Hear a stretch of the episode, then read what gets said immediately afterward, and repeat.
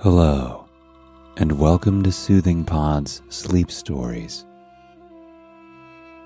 My name is Arif, and today I would like to help you relax and fall asleep guided by my voice and the story you are about to hear. Tonight, we take a journey into the non fictional realm, recalling one of history's greatest love stories, yet also one of its most tragic. Tonight, I will tell you the tale of a great Egyptian queen, worshipped like a goddess, and the man who risked everything to be with her. You have probably heard the story before how two of the most powerful people in the world chose to love together and eventually died moments apart.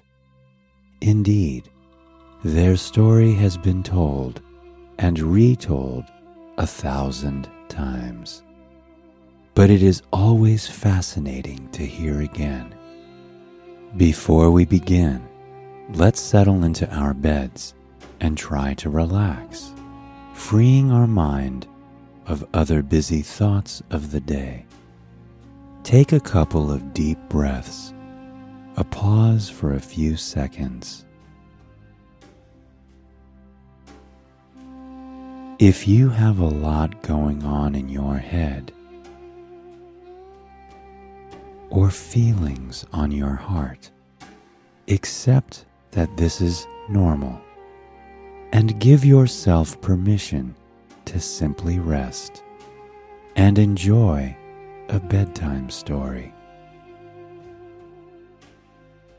Tonight, we look back on Cleopatra and Mark Antony, remembering that love is both powerful and poisonous.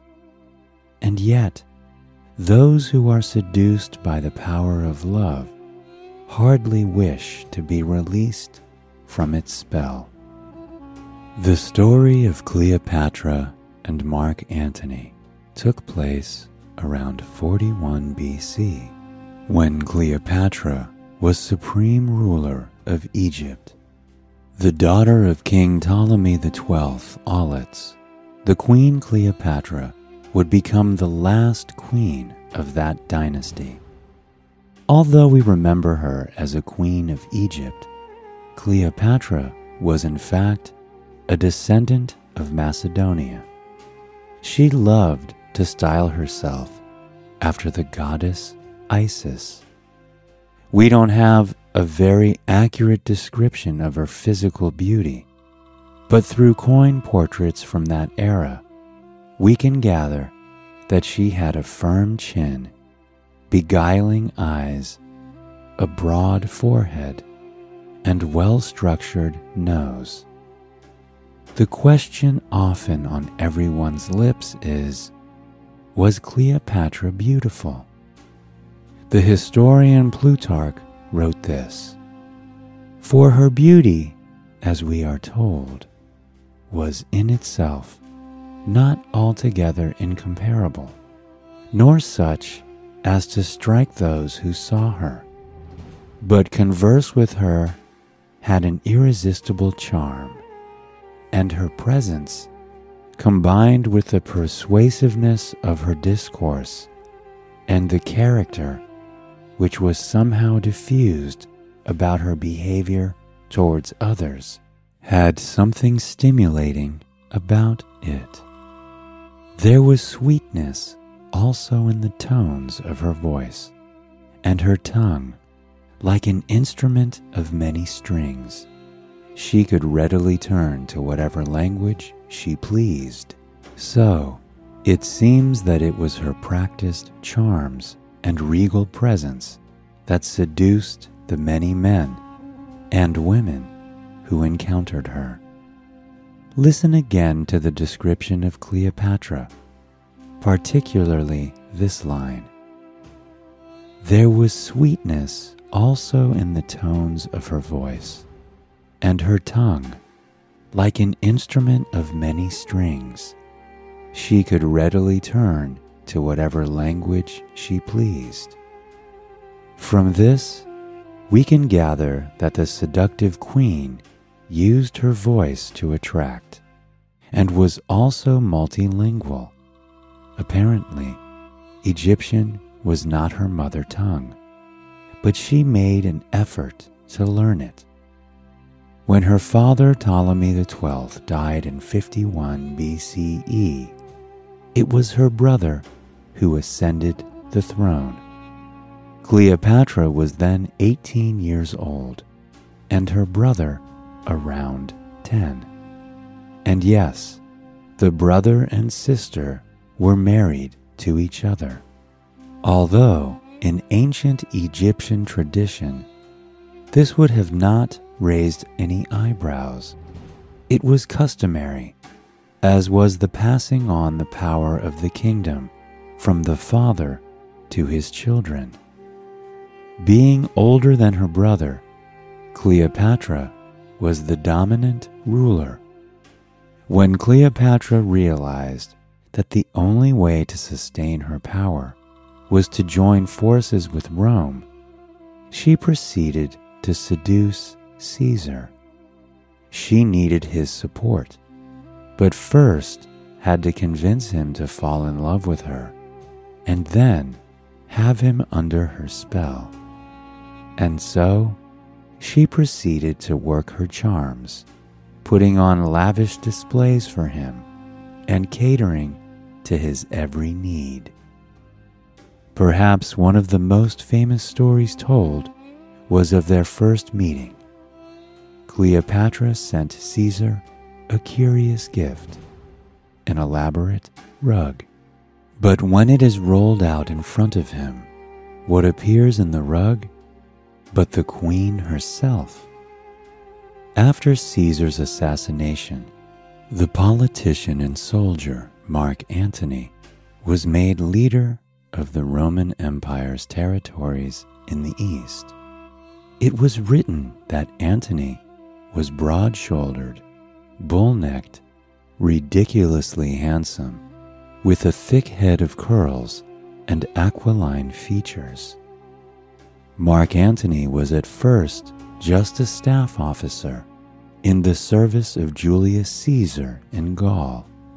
His skill and military prowess helped the Roman Empire take control of this province. After his success in Gaul, Antony was appointed tribune, a task that required him to serve the people and represent their interests to Caesar. He was popular, and so a good choice for this position. At the same time, Caesar was being challenged by members of the Roman Senate. But Mark Antony helped him to win public support. Now, Cleopatra could have chosen any other man or any other ruler, but she had to have Mark Antony. Indeed, they had already met 10 years earlier, but then Cleopatra was still a girl and inexperienced, as described by the Greek writer Plutarch. At that time, she was the young mistress of Caesar, with whom she had borne a son. In 41 BC, Antony was staying in Tarsus, a beautiful city on the coast of Turkey, when he asked Cleopatra to come to him. Cleopatra knew two important things that gave her power to control this important meeting. One, that Rome had political interest in her riches, and two, that Antony loved spectacles. And so she put on a splendid show that left him in awe and craving more. This first entrance into Tarsus would be a crucial moment and she had to make it spectacular.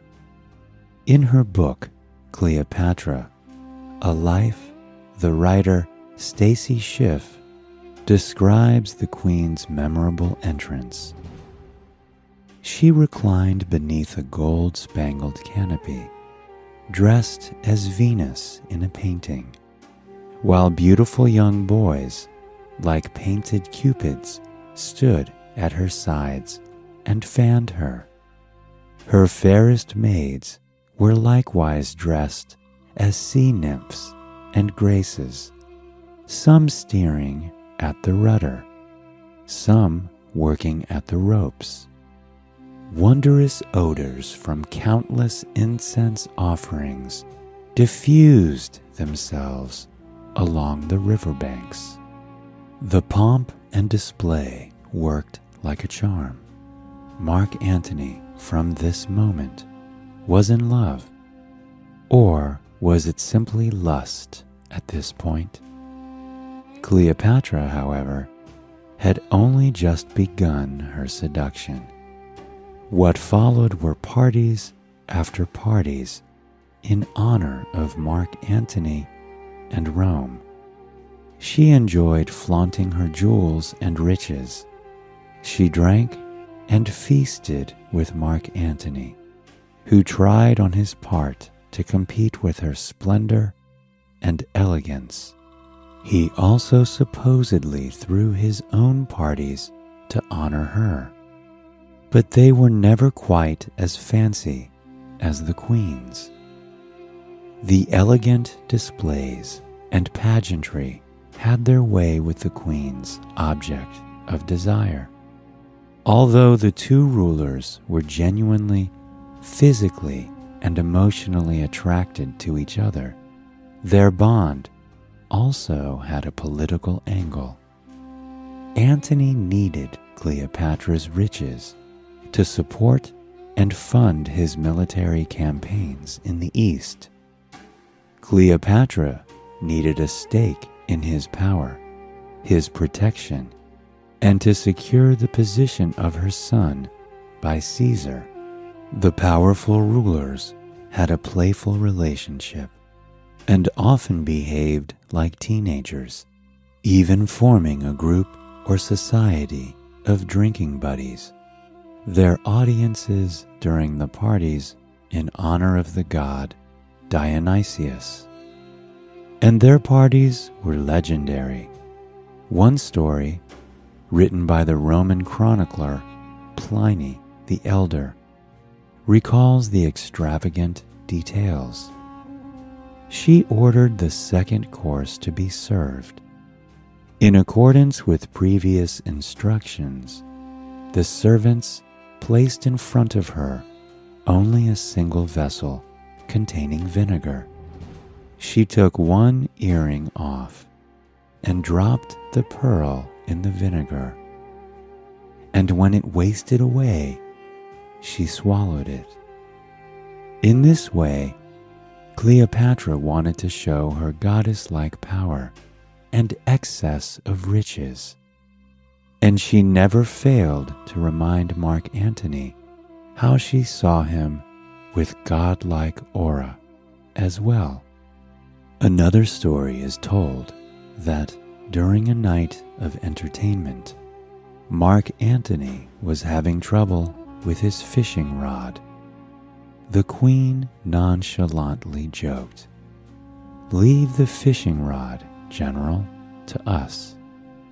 Your prey are cities, kingdoms, and continents. The Roman leader Octavian and his forces were closing in on Alexandria, while the lovers continued partying with extravagance and decadence. They even nicknamed their drinking society Companions to the Death. Although, as we now know from history, this was not named in jest. Antony's army seemed to weaken and desert him, as did many of his closest advisers. During this time, Cleopatra started to build her mausoleum, filling it with diamonds and gold, rubies, precious art, and rare luxuries. Of course, to her, the items were normal and made her feel at home. These treasures of Egypt, stored up for her in the afterlife, would likely disappear with her if anyone attempted to bring her down. As a result of their ongoing love affair, Cleopatra became pregnant with Mark Antony's children. She gave birth to twins, a girl and a boy, whom she named Alexander Helios and Cleopatra Selene. Just like many good love stories, they also had a period of separation, which historians believe deepened their affections and love for each other.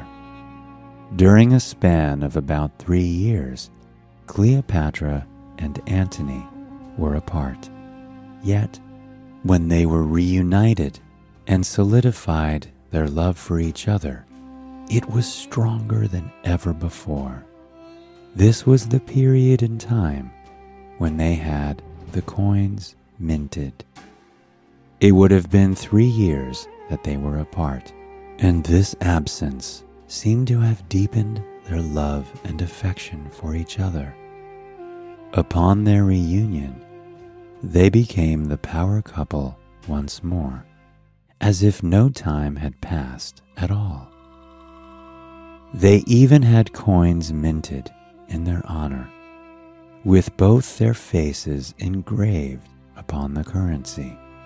And so, by the time Cleopatra was merely 37 years old, she was ruler over the whole eastern part of the Mediterranean. Those lands are what we now know today as parts of Libya, Lebanon, Syria, and regions of southern Turkey.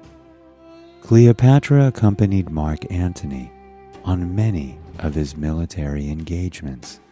Many historians believe that it was possible Antony was distracted by his beautiful queen, and that this led to a weakening of his military prowess.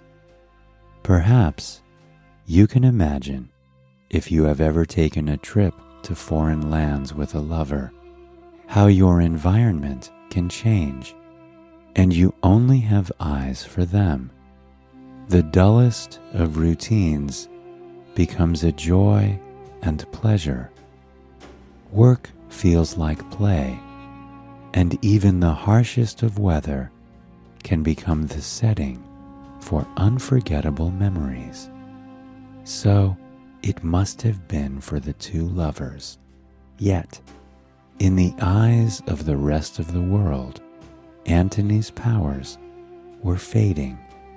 As Plutarch wrote, so eager was he to spend the winter with her that he began the war before the proper time and managed everything confusedly. He was not master of his own faculties, but, as if he were under the influence of certain drugs or of magic rites, was ever looking eagerly towards her and thinking more of his speedy return than of conquering the enemy. For a while, it appeared that her seduction was having a weakening effect on Antony, and it could have very well been so. But in 34 BC, he triumphed over the kingdom of Armenia, enslaving the royal family.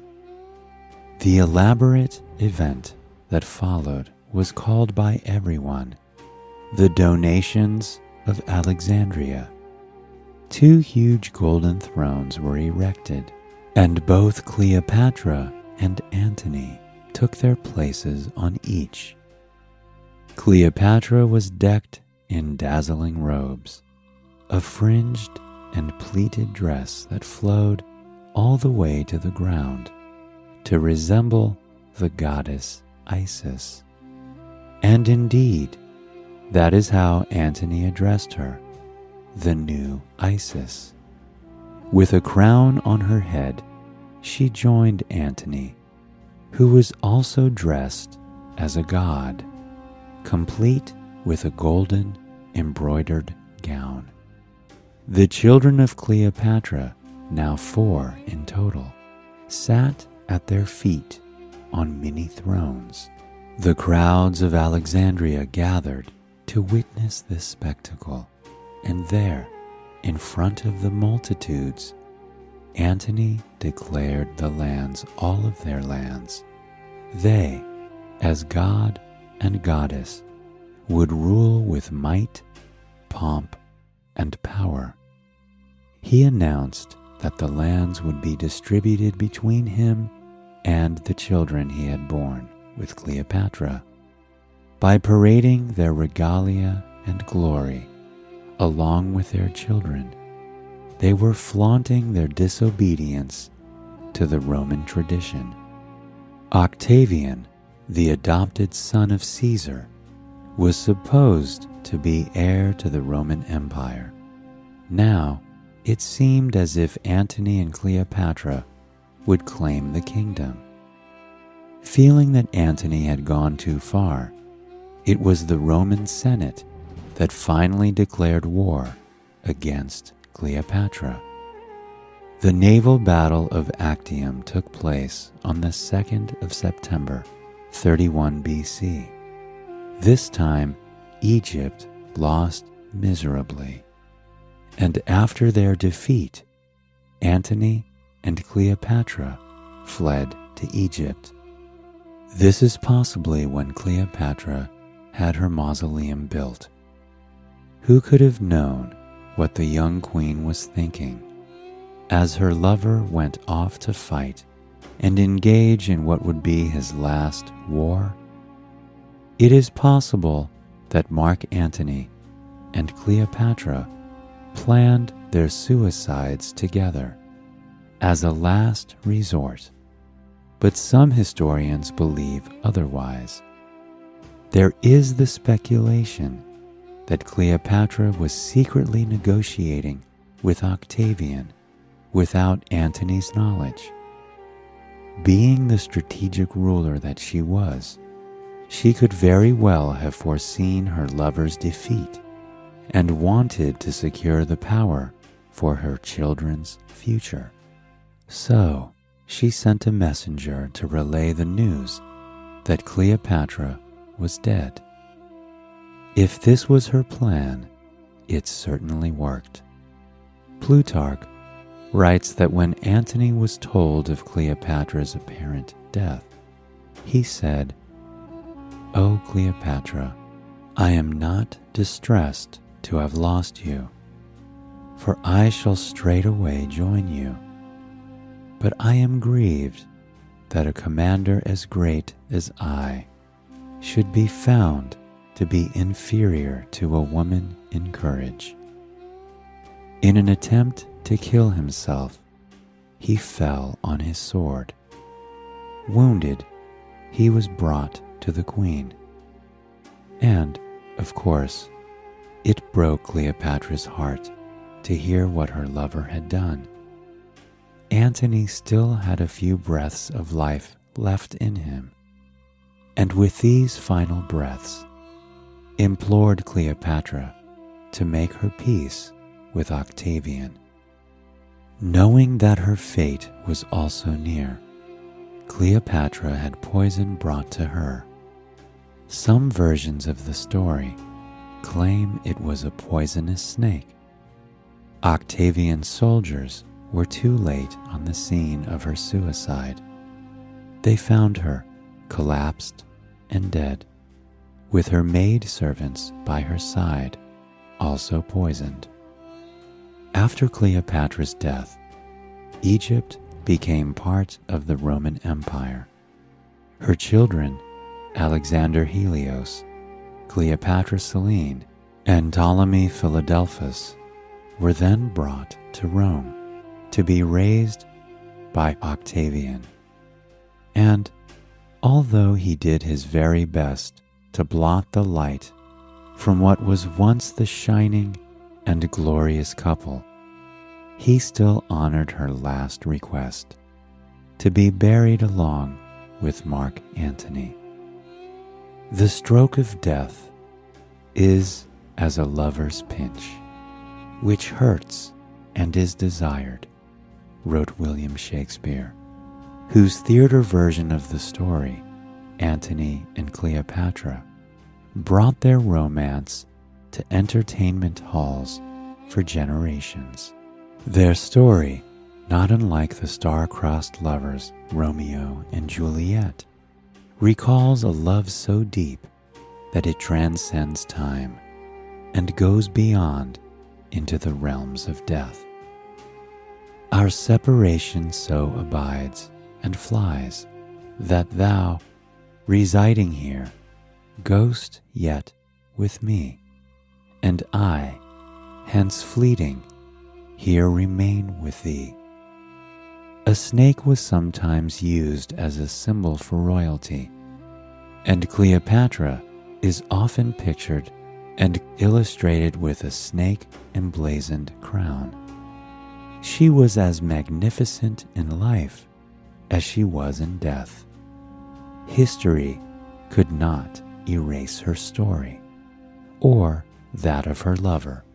When Cleopatra died, she was only 39 years old, but had been a lover of Antony for over a decade. She had ruled as queen of Egypt for twice that long.